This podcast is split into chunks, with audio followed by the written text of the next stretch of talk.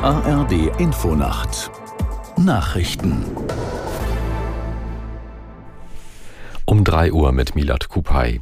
Die islamistische Hamas hat erneut Geiseln freigelassen. Insgesamt kamen heute 16 Menschen frei. Aus der Nachrichtenredaktion Felix Tenbaum.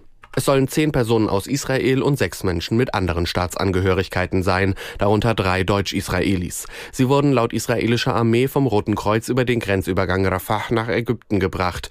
Wie auch die anderen in den letzten Tagen freigelassenen Geiseln werden sie von dort nach Israel geflogen und erst medizinisch untersucht und behandelt, bevor sie zu ihren Familien dürfen. Im Gegenzug sollten wieder palästinensische Häftlinge entlassen werden. Vertreter der USA, Katars und Ägyptens, die in dem Konflikt vermitteln, bemühen bemühen sich außerdem weiter darum, die geltende Feuerpause im Gazastreifen zu verlängern. Die Spitzen der Ampelkoalition haben in Berlin über Auswege aus der Haushaltskrise beraten.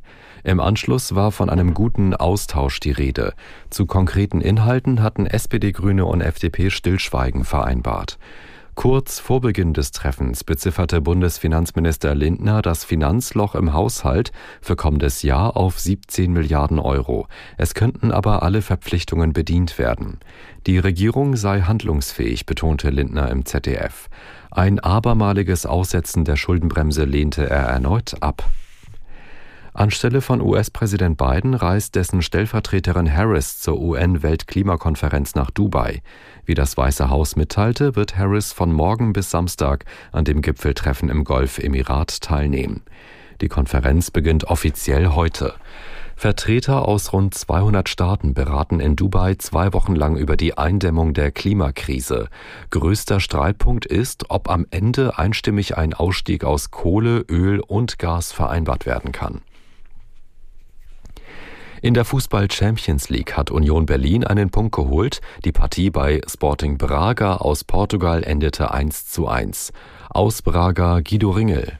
Das 1 zu 1 erhält den Eisernen zwar die Chance auf das Erreichen der Europa League, aber es wäre bei Sporting Braga an diesem verregneten Abend viel mehr drin gewesen als nur ein Remis. Denn die Berliner spielten über 60 Minuten lang in Überzahl und Union konnte diese numerische Überlegenheit auch nutzen. Gosens traf nach einer feinen Kombination zur Führung in der 42. Minute. Aber auch unter dem neuen Trainer bei Union, unter Nenad Bielica, bleibt noch die Verunsicherung. Union wirkte wackelig und aus einem dieser Abspielfehler resultierte auch der Ausgleich für die Gastgeber Giallo nach 52 Minuten. Außerdem spielte Bayern München zu Hause gegen den FC Kopenhagen 0 zu 0. Das waren die Nachrichten. Das Wetter in Deutschland, tagsüber im Süden teils kräftiger Schneefall, in der Mitte und im Osten trocken, minus 3 bis plus 4 Grad. Und am Freitag im Süden Schnee bei minus 4 bis plus 4 Grad. Es ist drei Minuten nach drei.